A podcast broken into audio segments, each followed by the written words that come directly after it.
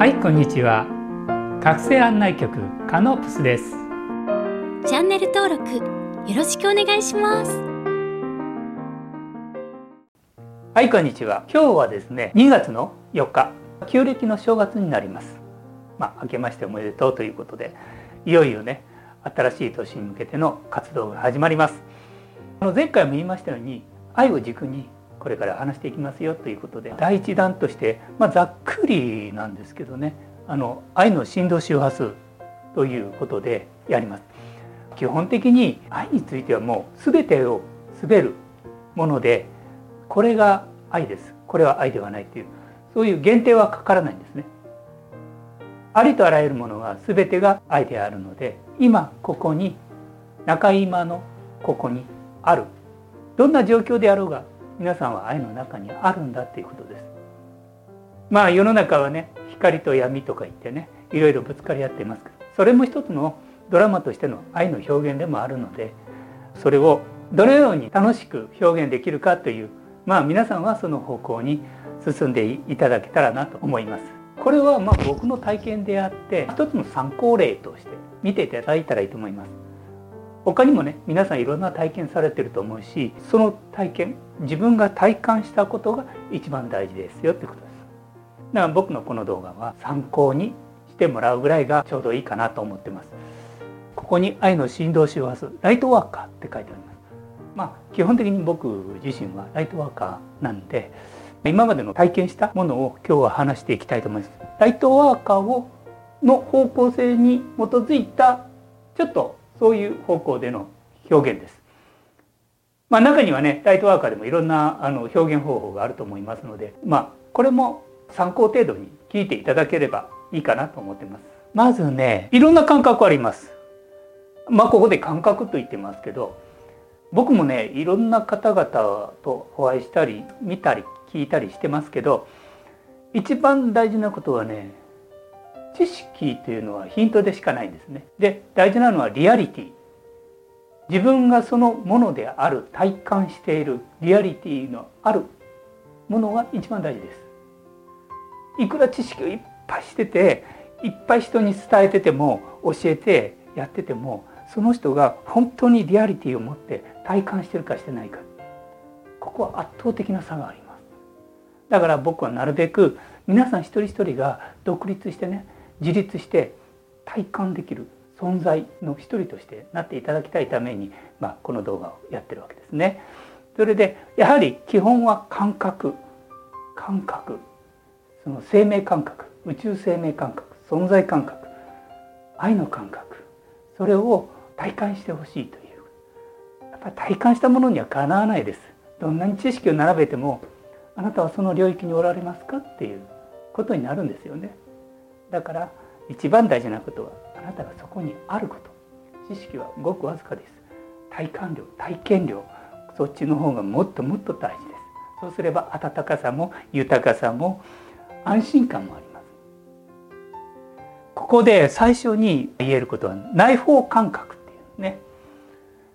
内包感覚っていうのは自分が大いなるここではまあ例えとして高次元意識に入ると一番分かりやすく言いますとねそうですねまあ地球というガイアの次元で表すとですね次元感覚でね表すと地球の人類そのものが自分の中に内包しているよっていうことです。人類の全ての人々が自分の一つの細胞として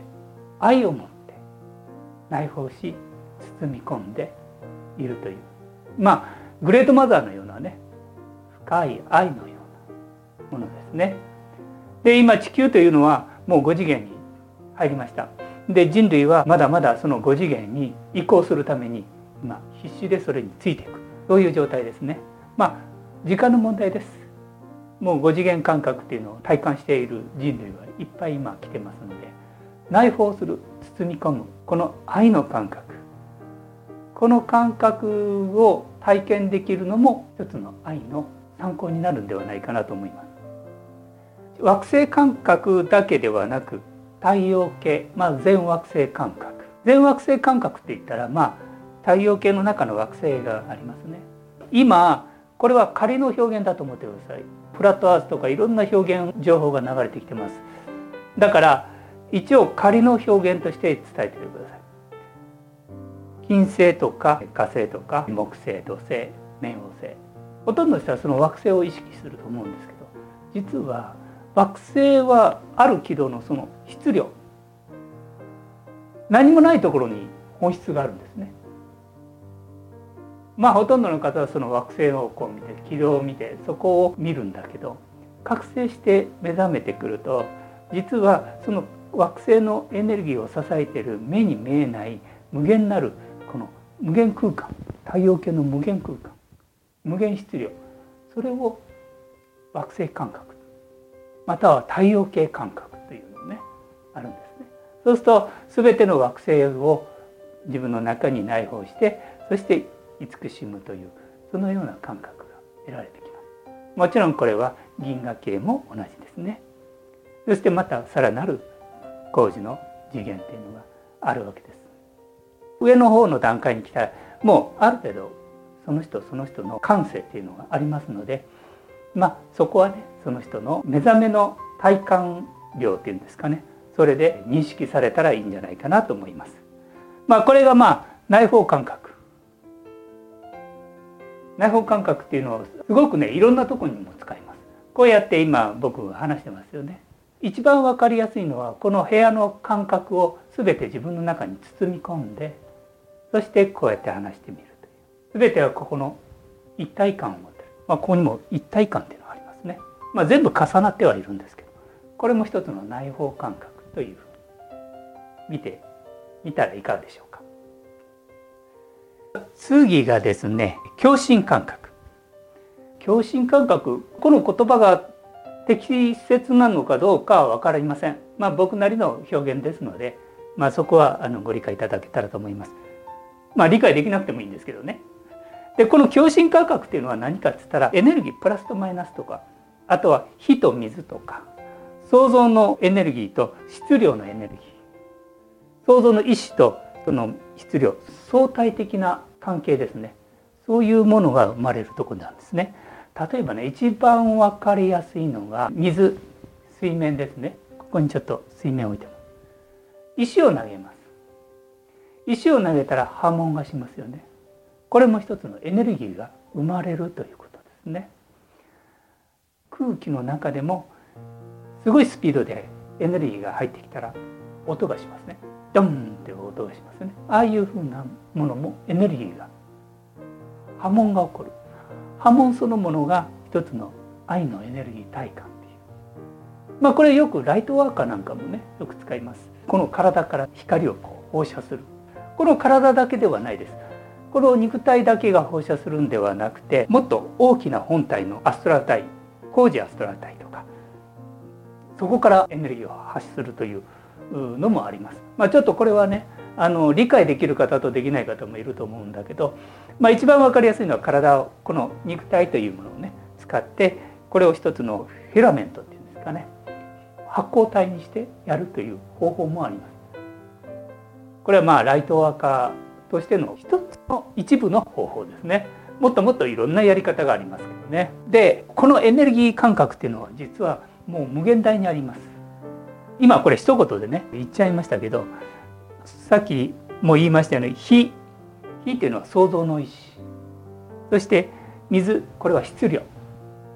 だから創造の意志が工事から降りてきたら水はそれに伴って上昇してくるんですね。変容してくるそして想像の石と水の質量は和合してそして六角形にこういうふうになってくる。これからの時代はこのエネルギーが活発化していきま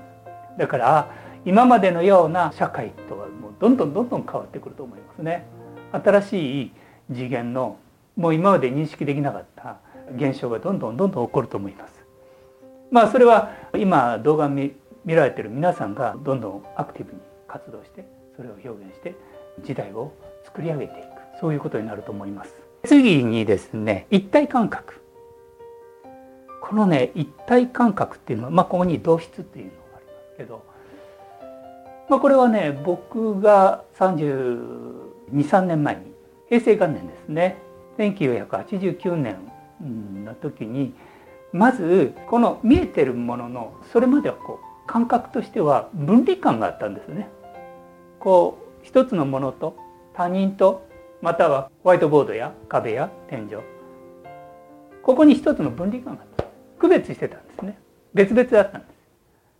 それが全ての質量まあできてるものは原子の世界へたら同じものでできているわけです。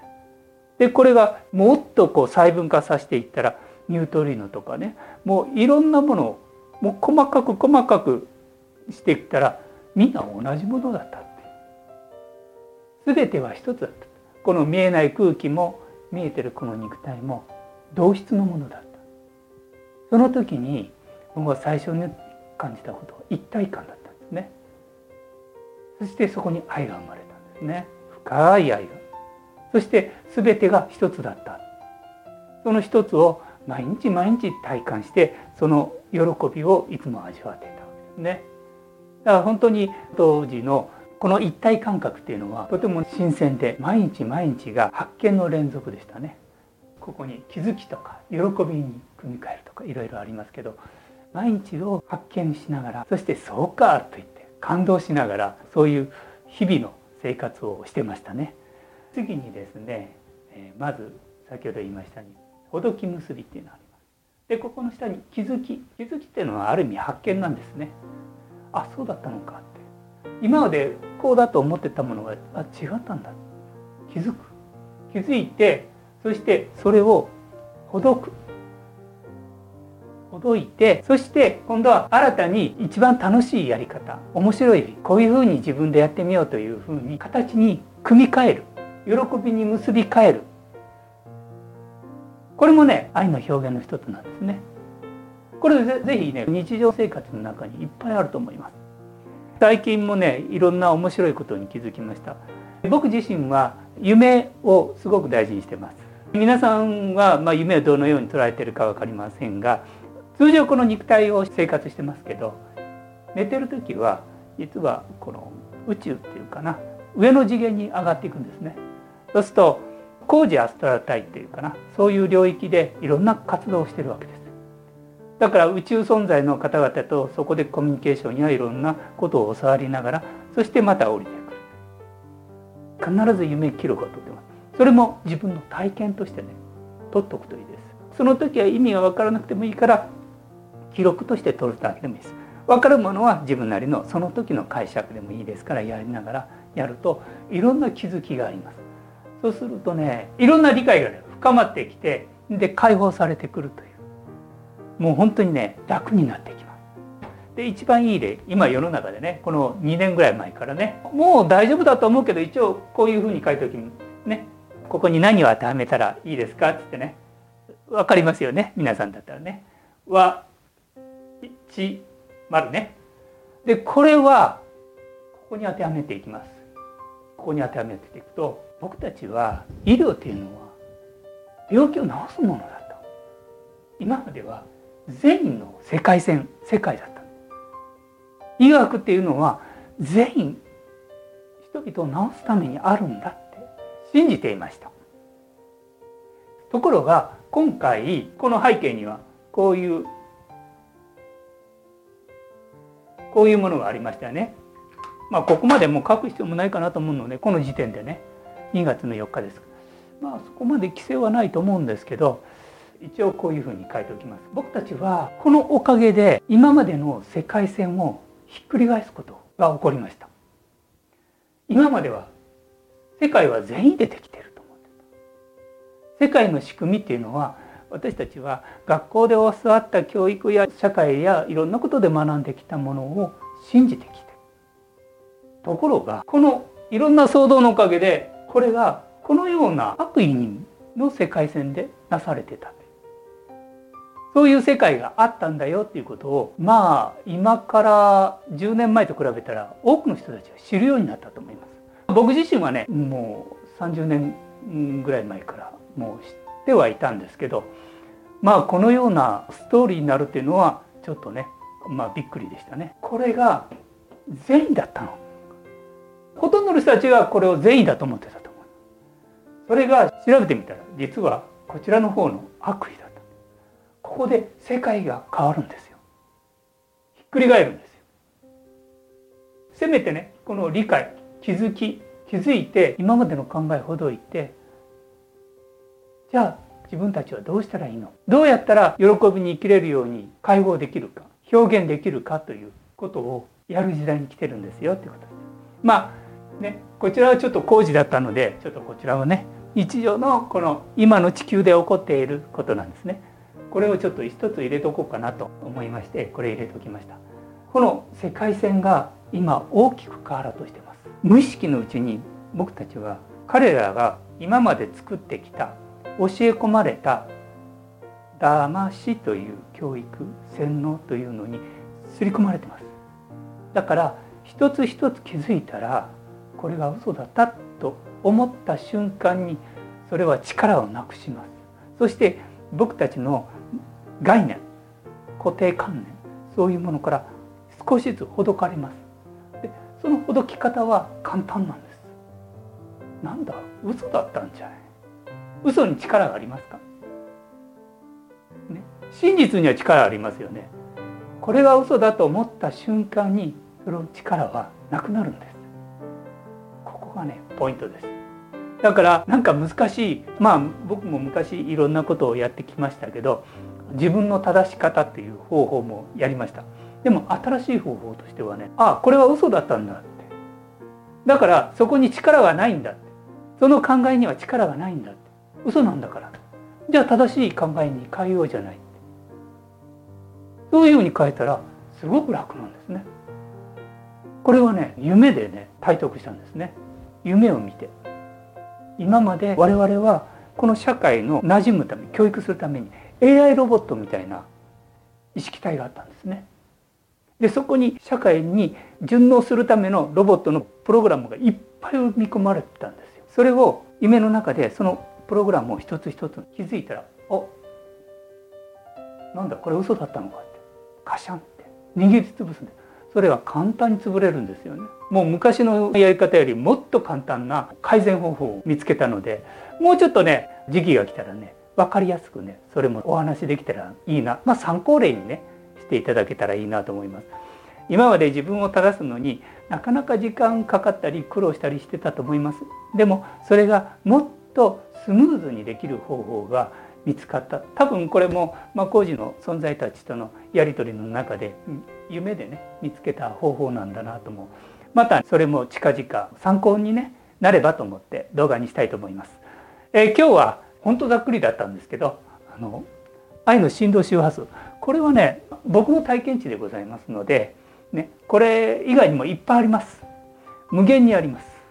だからこれが全てなんてとんでもないですね。これはほんの一部。まあライトワーカーとしての感覚で一応その一部をちょっと今日は動画にさせていただきました。はい。今日はこれで終わらせていただきます。はいまた。